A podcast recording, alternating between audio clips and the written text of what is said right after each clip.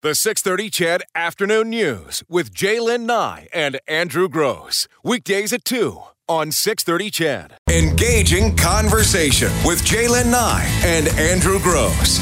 Breaking news with Eileen Bell and sports with Morley Scott. This is the Afternoon News on 630 CHED, Edmonton's breaking news and conversation station.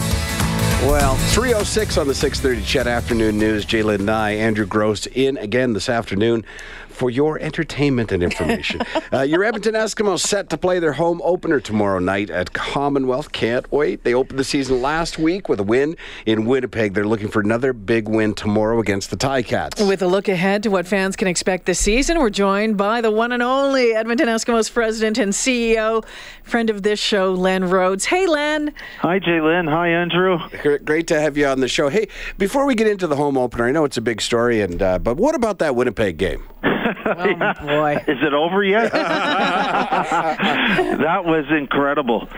We got well. I got home. I walked in the door at six oh five, and honest to God, listen to Brian Hall's first sportscast in the morning, and then I went to bed. So that was a heck of a long game. Um, we had two delays, as you know, Yeah. uh, due to the uh, lightning in Winnipeg, and uh, we were uh, communicating a lot in terms of what was going on at any time. When the first delay took place, we were uh, talking to uh, Winnipeg and to the commissioner to see, okay, do we skip the halftime when we do come back? And we had agreed we'd have a short delay for the halftime. But then the second delay came.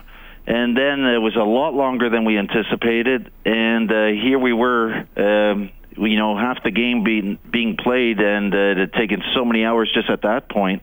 When the guys came back from the second delay, then we were uh, meeting in the concourses, uh, Randy Ambrosie, Commissioner, uh, Wade Miller, the President of Winnipeg, and myself, and just talking about what do we do if there's a third one. And actually, we agreed that if there was a third lightning delay, we were going to call the game or suspend the game. And uh, then they had to look into the rule book.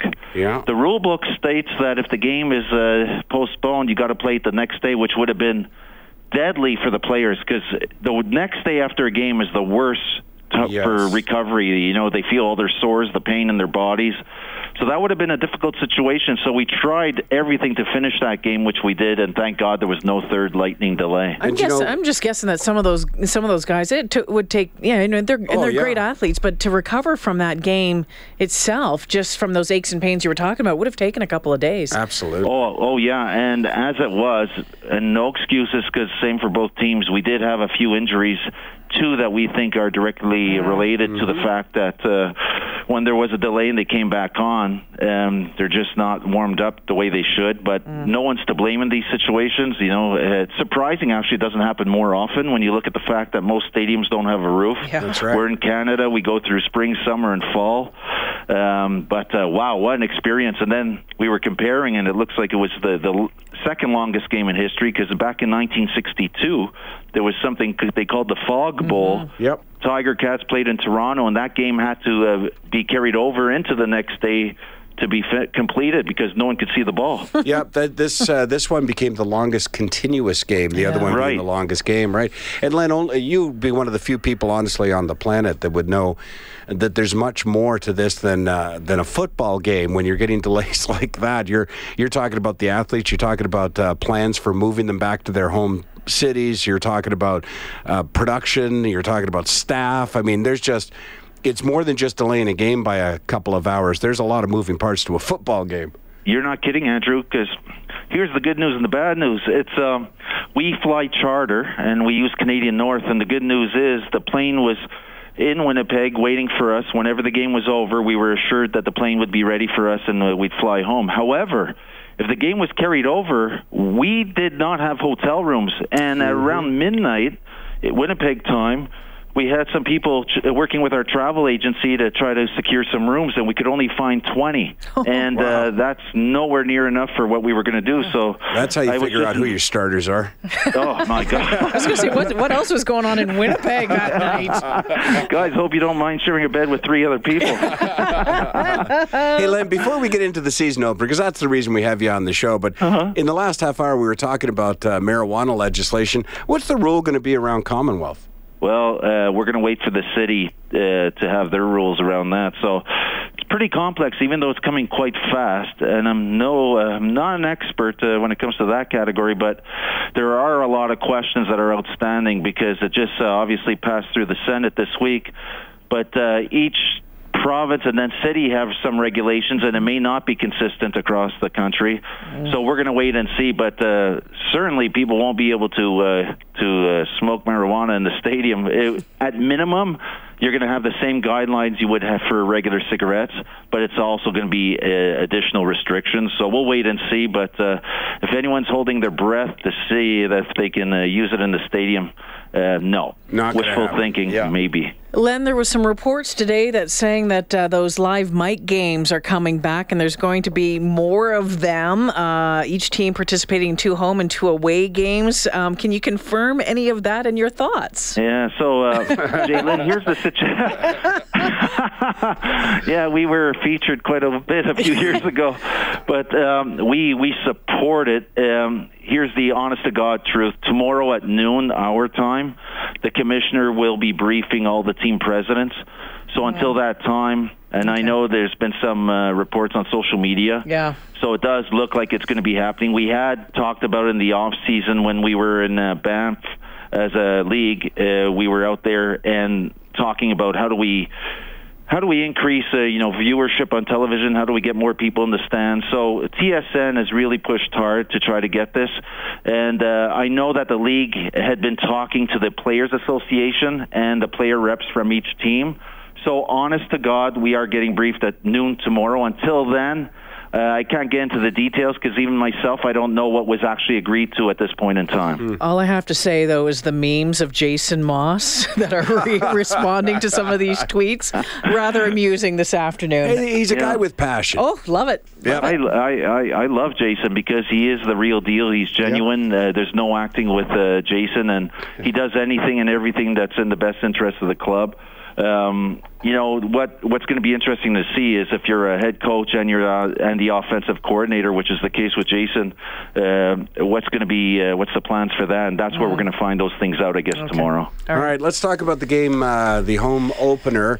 Um, the, I guess I could call it the seventy thousand dollar question. What uh, what is exciting and new for uh, tomorrow? Yeah, so why $70,000 on 50-50? It's because it's our 70th year of play for the Edmonton Eskimos. Very cool. Here since 1949 and this is the 70th season of play, and it coincides actually with the 40th anniversary of Commonwealth Stadium, hmm. which was built and then we played in starting in 1978. So those are the milestones and the reason why we want to do something special. And uh, we know 50-50 is really popular here, and when you have a carryover or if you seed it, which we're doing tomorrow, it just brings uh, extra people into the stadium, there's no doubt. So we applied to AGLC, Alberta Gaming Liquor Commission, for the ability to seed it. It's actually, the club, it's costing us $140,000 because the take-home jackpot starts at 70 tomorrow, but the other 70 goes to uh, towards amateur football. So that's why it's 50-50. So for $140,000, we're able to do it. We got the green light, and um, you know we all know what happens. Uh, we had yeah. the North American record until late last year because the Vancouver Canucks had uh, a few carryovers, and they've now broken the record. So uh, we'll see where things go. So, how, sorry, how many uh, folks? Uh, well, first off, how many season tickets have you sold? And uh, number two, how many tickets for tomorrow's game? Uh, on top of it, what are we expecting tomorrow night? Okay, so the first question we've sold, we're up by over a thousand season seat holders this year, J'lyn. Nice. So we're at about twenty thousand eight hundred, if my memory serves me right right? Which uh, going into a Grey Cup year is just uh, fantastic. And uh, then our challenge next year is to make sure that people had such a good time that they keep renewing their uh, season seats. So that obviously is a factor that you benefit when you're the host for the Grey Cup um, is season seats. If you want your Grey Cup tickets first, you got to buy season seats. Tomorrow, right now, uh, you know we're trying to adhere to a policy of not sharing uh, numbers okay. in terms of where we're selling tickets until game day, and then we announce it. But okay. let's put it this way: we're hoping to beat Saskatchewan, which uh, so far this year had the highest attendance mm. at twenty nine nine. Hmm. So uh, we certainly want thirty thousand plus awesome. tomorrow. Okay. Well, you know, and aside from the uh, listen, aside from the fact that if you want to get Grey Cup tickets, that's the best way to get them. Aside from uh, the fact that it's going to be a beautiful day tomorrow, mm-hmm. might be a, you might get a skiff of rain, but that'll just cool things down. Aside from all of that, Len, this is a really good team this year. I really like the depth of this uh, Eskimo squad, and uh, I really liked what I've seen on the field already, both in exhibition and in Winnipeg. Mike Reilly is yeah. on top of his game. Mm. Well, you know, I can tell you when we came back, when the team came back from minicamp, which was held in Vegas this year, Brock, both Brock Sunderland and uh, Jason Maas, both both felt that they uh, had an advantage by having the minicamp. That the guys were ahead of where we were last year. Mm. The coaching staff uh, pretty well intact this year uh, compared to last year. Those were all benefits. Now there's a lot of great things. Now we are there's this little curse known of injuries, which mm-hmm. we hoped was going to be over last year. We had a few carryovers from injuries last year into this year, but in our first game last week we had a few more. So, but it's no excuses. It's uh, Brock Sunderland always says, okay, who's the next man up? It's not like you can negotiate once someone's injured and uh, try to uh, say a prayer and that they're going to come back on the field. So you got to mm-hmm. take the time necessary.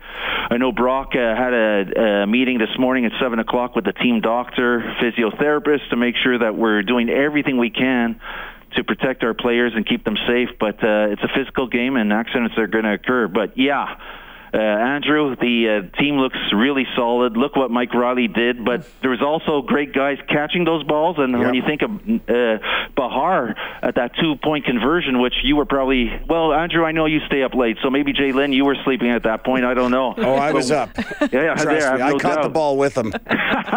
Some people got up for uh, you know a little uh, uh, midnight snack and thought it was a replay of the game. uh, Len, curious, and I know you've been you you've been asked this before, but I haven't asked you the question. You know, we Andrew, we were talking about uh, how great the team looks this year, just how cool as a cucumber Mike Reilly is, and uh, and the depth of the team.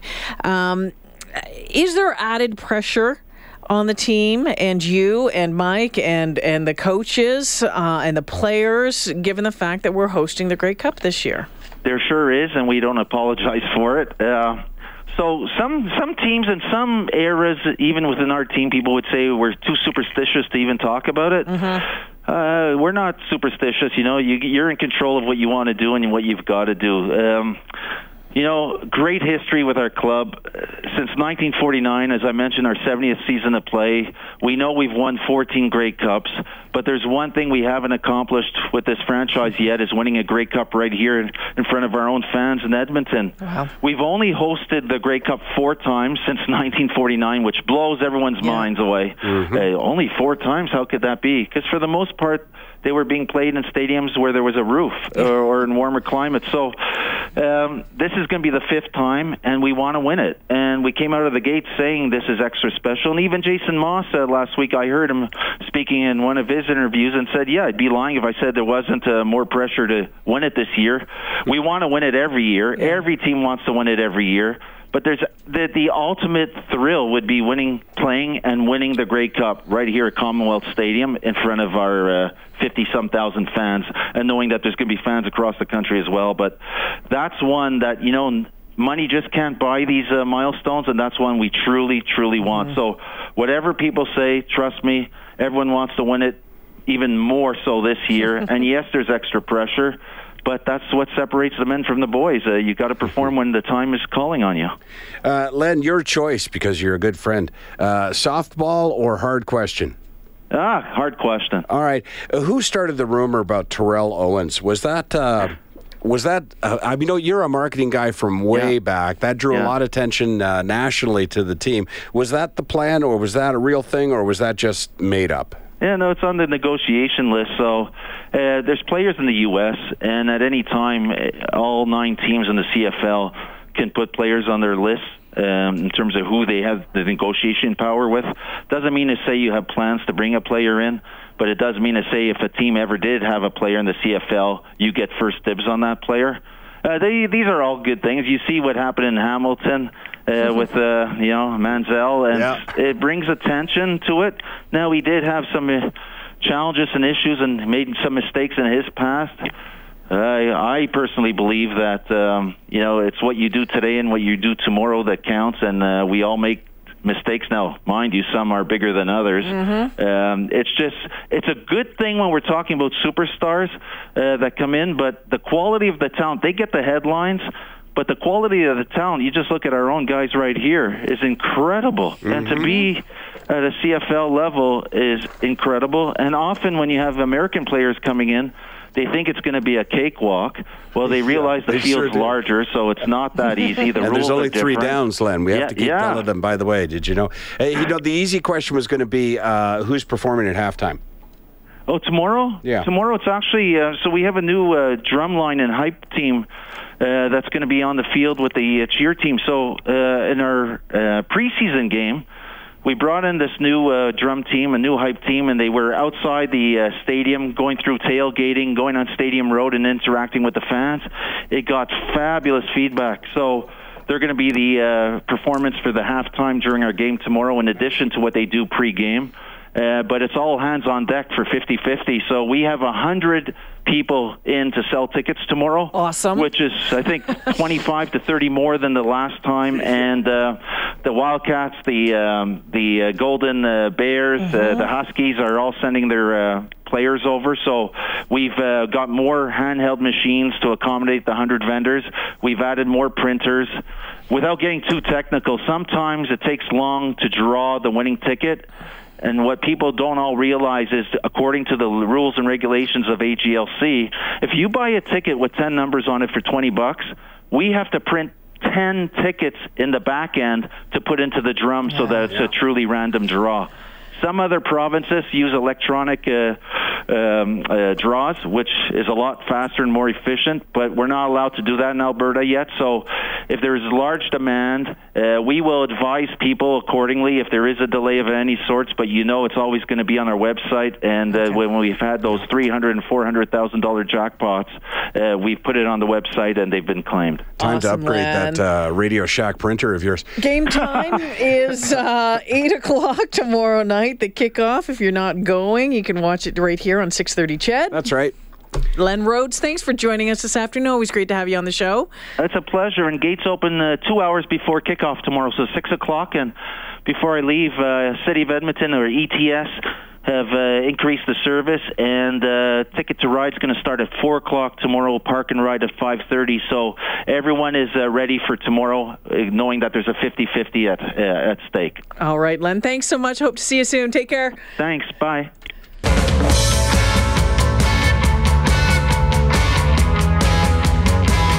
Thanks to Len Rhodes for joining us for the last 20 minutes. Again, uh, you're you can listen to the game right here on 6.30 CHED. Mm-hmm. Uh, kickoff is at 8 o'clock, and the countdown to kickoff, brought to you by Dinette and Patio, will happen right after your Edmonton Oilers uh, make that um, pick, their first pick at the draft. Yeah, Reid Wilkins will have that for you. The 6:30 CHED NHL draft coverage powered by Fast Track Indoor Karting.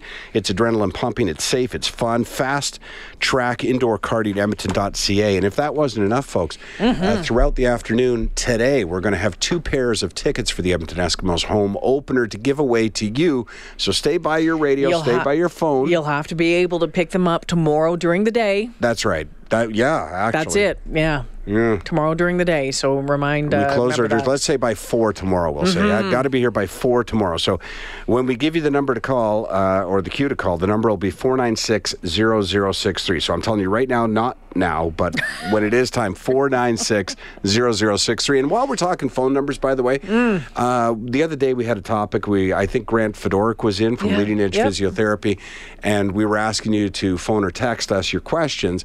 And a lot of people, I think, texting for the first time to the show didn't realize you don't text that 496-0063 number. It's a landline. We can't get you text.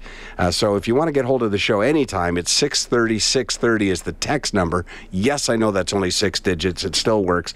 Or if you want to phone us, 496 0063. The 630 CHED Afternoon News with J'lyn Nye and Andrew Gross. Weekdays at 2 on 630 CHED.